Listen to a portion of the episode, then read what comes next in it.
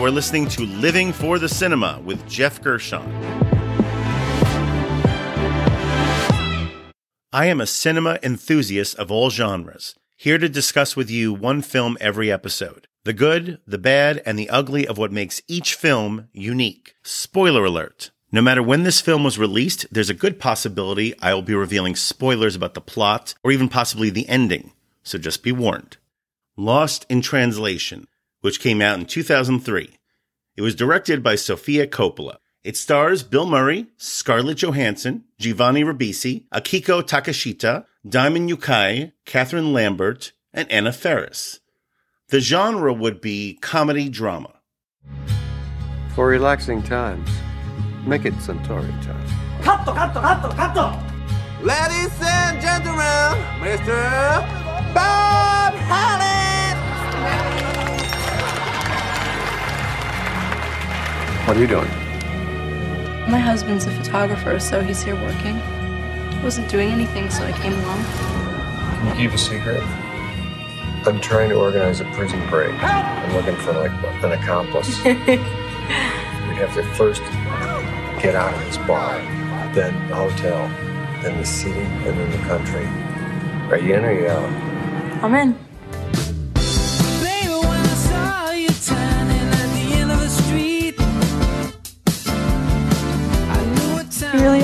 Really are having a midlife crisis. Really?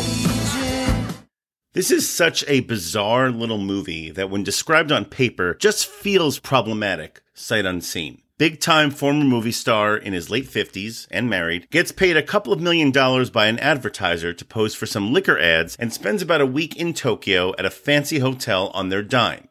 Feels disaffected and starts a mostly chaste sort of romance over several nights with a recent college grad in her early 20s who just got married and yet is feeling lonely herself as her husband is always working. Oh, and towards the end of that week, said former movie star inexplicably has a one night stand with that hotel's lounge singer, whom he has already made clear that he cannot stand. And, despite taking place in Tokyo, most of the Japanese characters are portrayed as one note stereotypes. You are a movie star. Yes. Yes, Movie- I like should be doing star, movies. yeah. Uh, but And the Rat Pack. Rat Pack. You know Lat Pack? Rat Rat Pack? Rat Pack, Oh, yes, Rat- please. Pay more attention, please. More You're so gentleman, yes? a ring a ding ding. Yeah. Sinatra? You know Sinatra? Old Blue Eyes. Yeah, it's good. Yeah. That's more of Dino. That's Dino. Yeah, yeah, yeah. Okay. Joey Bishop, would you like? Yes, just change field. with none given any depth and much of the humor at their expense. To be fair, though, so are all of the non Japanese characters. Thanks, Anna Faris. And the best out of all Asian countries is because I really feel close to um, Buddhism. I'm, I really feel, I really believe in reincarnation. That's part of what drew me to Midnight Velocity as well, because although Keanu dies, he eventually gets reincarnated. So there's hope, but there's hope in reincarnation, I think What was it like working with Keanu Reeves? He was always so he was always you know giving me ideas and you know really helpful like made me feel really comfortable. So and we both have two dogs and we both live in la so we have all these different things in common. So you know we both really like um, mexican food and yoga and karate. It just should not work, honestly. And yet, thanks to sterling performances from the two main leads, Murray and Johansson, a fantastic retro soundtrack of mostly new wave era needle drops, lush but scaled down, almost documentary like at times, cinematography from DP Lance Acord, who would later collaborate with this same director a few years later on the very underrated Marie Antoinette. And most importantly, the gentle touch from writer director Sofia Coppola, this movie not only works as a compelling and absorbing hangout movie, but it also always manages to have me feeling some empathy for the movie star character at the end. It's a truly emotional story, even though there is minimal overt emotion being expressed by anyone for most of its runtime. Of course, Bill Murray playing the main star Bob Harris helps somewhat. He's kind of played smart-ass characters like this before, but not like this guy. Rewatching this for the first time in years, I think one aspect that helps is that this might be one of the few times I can recall of Murray really playing up his actual Midwestern accent. I know it seems kind of silly, but compared to his attempts in movies like Ghostbusters or Quick Change or Scrooged to try to sound more New York, which he's not as Murray hailed from Chicago originally, this guy just comes off as more authentic and sincere. It gets a whole lot more complicated when you have kids. Yeah, it's scary. It's the most terrifying day of your life, the day the first one is born. Yeah. Nobody ever tells you that. Your life, as you know it, is gone, never to return. But they learn how to walk and they learn how to talk, and, and you want to be with them. And they turn out to be the most delightful people you will ever meet in your life. but he gives a full on relatable performance with depth as an apparent has been, just kind of coasting through life without any clue as to what to do next. It also helps that he's playing against the then 18 year old, yeah, she was, Scarlett Johansson, who was kind of a revelation here, playing the aimless Charlotte, often staring out windows in her underwear while smoking cigarettes. Hey, sorry, the very first shot of the movie doesn't let us forget this. A couple of years prior, Johansson had already given a sterling performance playing a disaffected youth in Ghost World, but this just felt like an intimate step up into grown up territory for the actress. Hey, Oh my god, how's Tokyo? it's great here. It's really great. Um, I don't know. I went to this shrine today, and um, there were these monks, and they were chanting, and I didn't feel anything, you know. And um, I don't know. I, I I even tried Ikebana, and John is using these hair products. I just I don't know who I married. Can you wait a second? Just hold on, I'll be right back. Okay, sure. Sorry. Uh, what were you saying? Nothing. It's okay. I'll call you later. Okay. Okay, have the best time, you know? Just call me when you get back, okay? Bye. Bye. Love you. She's very effective at coming off like an old soul who's clearly on edge about her life in general, even though she looks like early 2000s bombshell Johansson, dressing down in sweaters. Okay. To his credit, I don't think that Murray has ever looked this almost movie star handsome on screen. Seriously, this dude looks arguably younger and healthier than his winger character in previous episode Stripes more than 20 years prior, although cocaine might have been a factor at the time. Most of the movie takes place at the high rise hotel as these two generally hang out at the bar, each other's rooms on occasion, often giving this feel of a chamber piece. Though we do see these characters venture out, more so Johansson's Charlotte, who has some genuinely quiet but affecting moments visiting gardens and shrines by herself. It's hard to explain how, but it's just all engrossing to watch as presented by Miss Coppola bordering on travelogue at points, but never seeming showy or perfunctory. We're following someone who is likely on the first real adventure of her life. I'm talking about Charlotte. All the scenery looks gorgeous, but also sufficiently alien from Johansson's perspective, who hits all of the right notes with her performance. In essence, thanks to the performances and the writing and the directing, of course, we witness our two leads form an almost instant friendship, which feels very natural. Shiatsu massage in my room, Mm, that's nice. and the tightness has completely uh, disappeared Mm. and been replaced by unbelievable pain, staggering, unbearable Ugh, pain. that's too bad. I'm in pain. I got my foot banged up. Want to see it? How do you say no? Oh my god! I know. That's how. When did you do this? I did it the other day. It hurts, you know? Didn't you feel any pain? You Yeah, it really hurt. It was. that toe is almost dead. I think I got to take you to a doctor. You can't uh, just put that back in the shoe. No, you don't think so? Well, you either go to a doctor or you leave it here. He's smiling. You like that idea? See, they love black toe over in this country. You got a sharp knife? Got to be, you know, this country. Somebody's got to prefer black toe. Uh, black toe. or we should probably hang around until someone orders it. Hey, what's with the straight face? Hospital regulations. Get in there. All right. And yes, none of this would work without the film's very touching ending, which is basically a bittersweet goodbye between Bob and Charlotte, with the most critical dialogue being kept inaudible. In the 20 years since this movie was first released, those words whispered by Murray into Scarlett's ear have been the subject of much speculation, and for good reason. That this film remains a masterpiece for Coppola is a testament to her confidence as a filmmaker. Even early in her career, as this was just her second movie at the time, understanding that even the most emotional moments for a story can benefit from a little mystery. Bottom line, this is just a movie that will sneak up on you if you allow it to.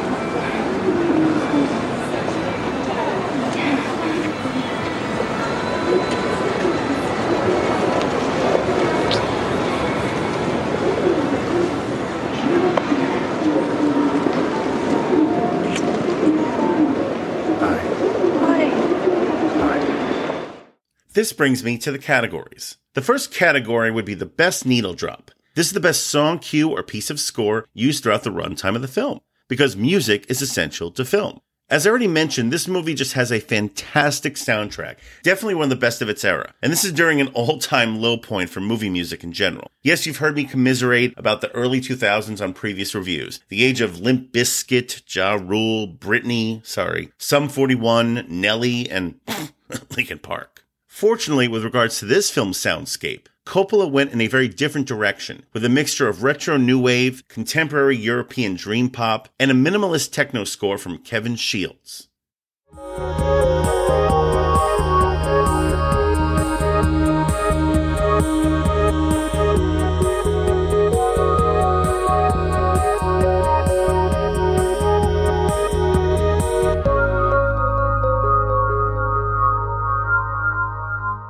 Born in Queens, New York, but also raised in Dublin, Ireland, Shields is also the lead vocalist and guitarist for the renowned Irish British alternative rock band My Bloody Valentine, which also did contribute one song to the soundtrack alongside more contemporary bands with similar sounds like Death in Vegas, Air, and French indie pop band Phoenix, who were really coming up at the time. One memorable needle drop occurs about halfway through as we are treated to the band's very first commercially released single during a fun high rise party that Bob and Charlotte are attending. It's a catchy ditty from their first album, which is called Too Young.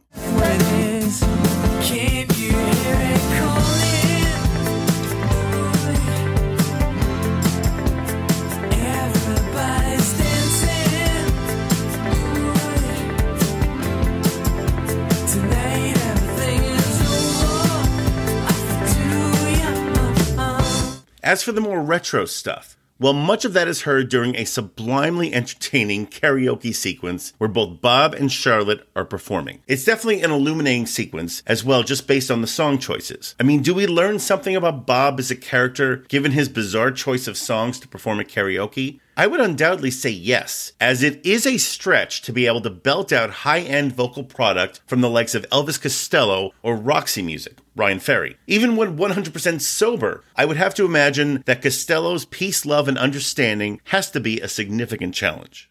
Is there only pain and hatred and misery?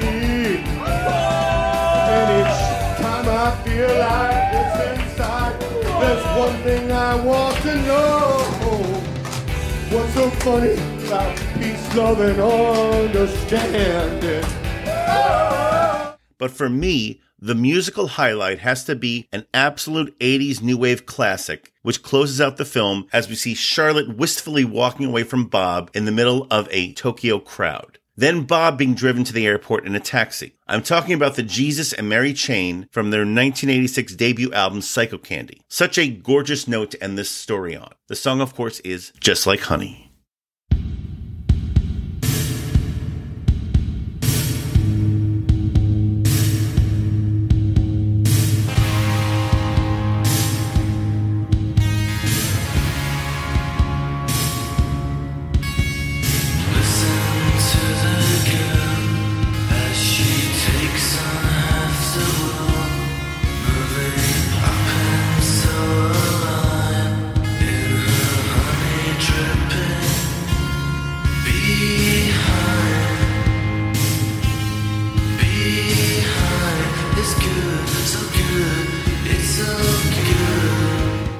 The next category would be wasted talent. This is the most underutilized talent involved with the film. Now, one common criticism of this film, and I kind of mentioned this earlier, has been the complete lack of depth given to every other local Japanese character who our two protagonists encounter on their adventure, along with every notable American character who they encounter. And I get the reasoning for that, and most of the performances generally work, including a very thankless but nonetheless memorable turn by Catherine Lambert as the quote, jazz singer. Yes, that's how she's actually referred to in the credits. Thank you. We're glad to be here. We're Sausalito.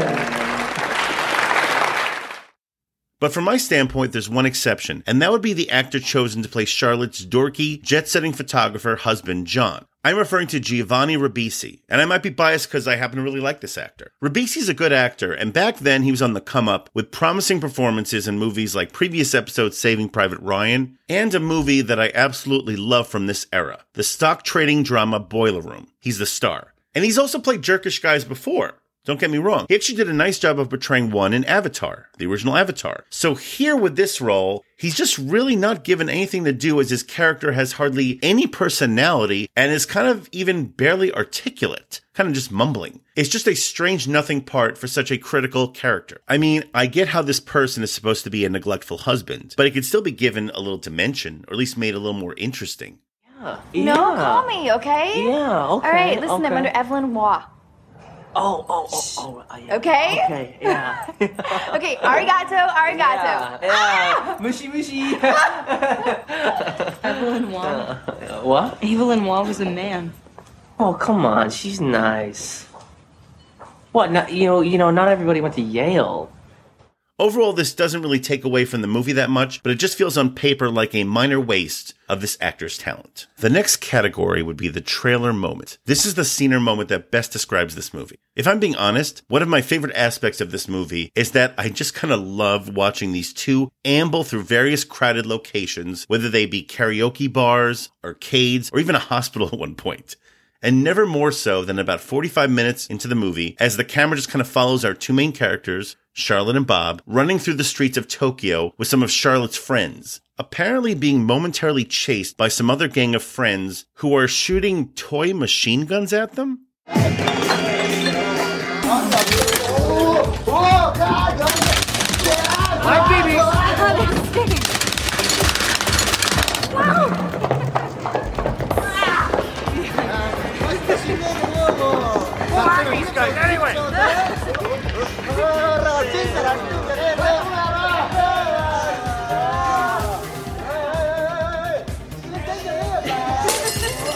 No.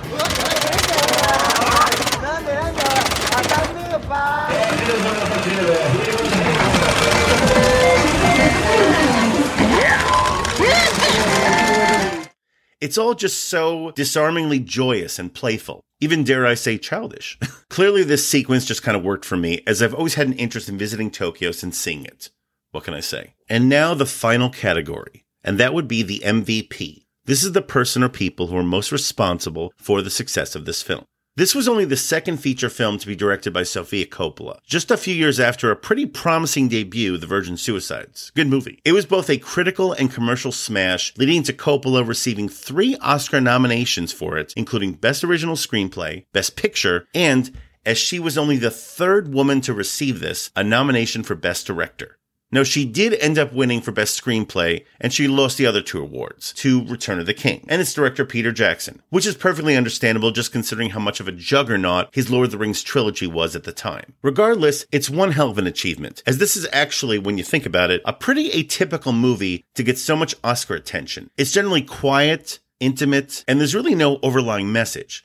It's really just about two people connecting under unique circumstances. The whole story is structured by Coppola as an intentionally aimless narrative, often seeming like vignettes, but it's never less than engrossing at any point. This is very much a vibe movie, and you're either on its wavelength or you're not. And like I said, on paper, there are just so many ill advised directions that this story could have gone. Undoubtedly, the two lead performances play a big part in that, but at the end of the day, it comes down to a sharp screenplay and truly assured direction. For pulling this off with a plum, resulting in a very engaging and entertaining movie, Sofia Coppola is the MVP. and I, I also think people in real life, in life, like in movies, they always say their feelings, and I'm like, people don't say their feelings most of the time. So how do you show what they're feeling through what they don't say, or with the with the action of with some behavior? And I, I'm so interested in the in the spaces in between and and what people how they express themselves. But they, I feel like yeah, a lot of times people don't really say what they're feeling directly. So I didn't want him to say it like this all meant so much to me and it's changed my life. You know, I think you convey that, and then the audience can can put their own version of that. My rating for Lost in Translation would be five stars out of five. Now celebrating its 20th anniversary, this movie still holds up as an affecting chaste romance, a touching coming of age drama, an appealing travelogue for Tokyo and its outlying areas, and as far as I'm concerned, also a highly entertaining hangout movie, which I'm just always a sucker for. It's a treasure. And if you're looking to watch Lost in Translation, it is currently streaming on Netflix. And that ends another Peace, Love, and Understanding review. Yeah, and I'm sober. Please like, subscribe, and share the Living for the Cinema podcast, and follow and like us on Facebook, Instagram, and Letterboxd. And join us next time for another review from Living for the Cinema.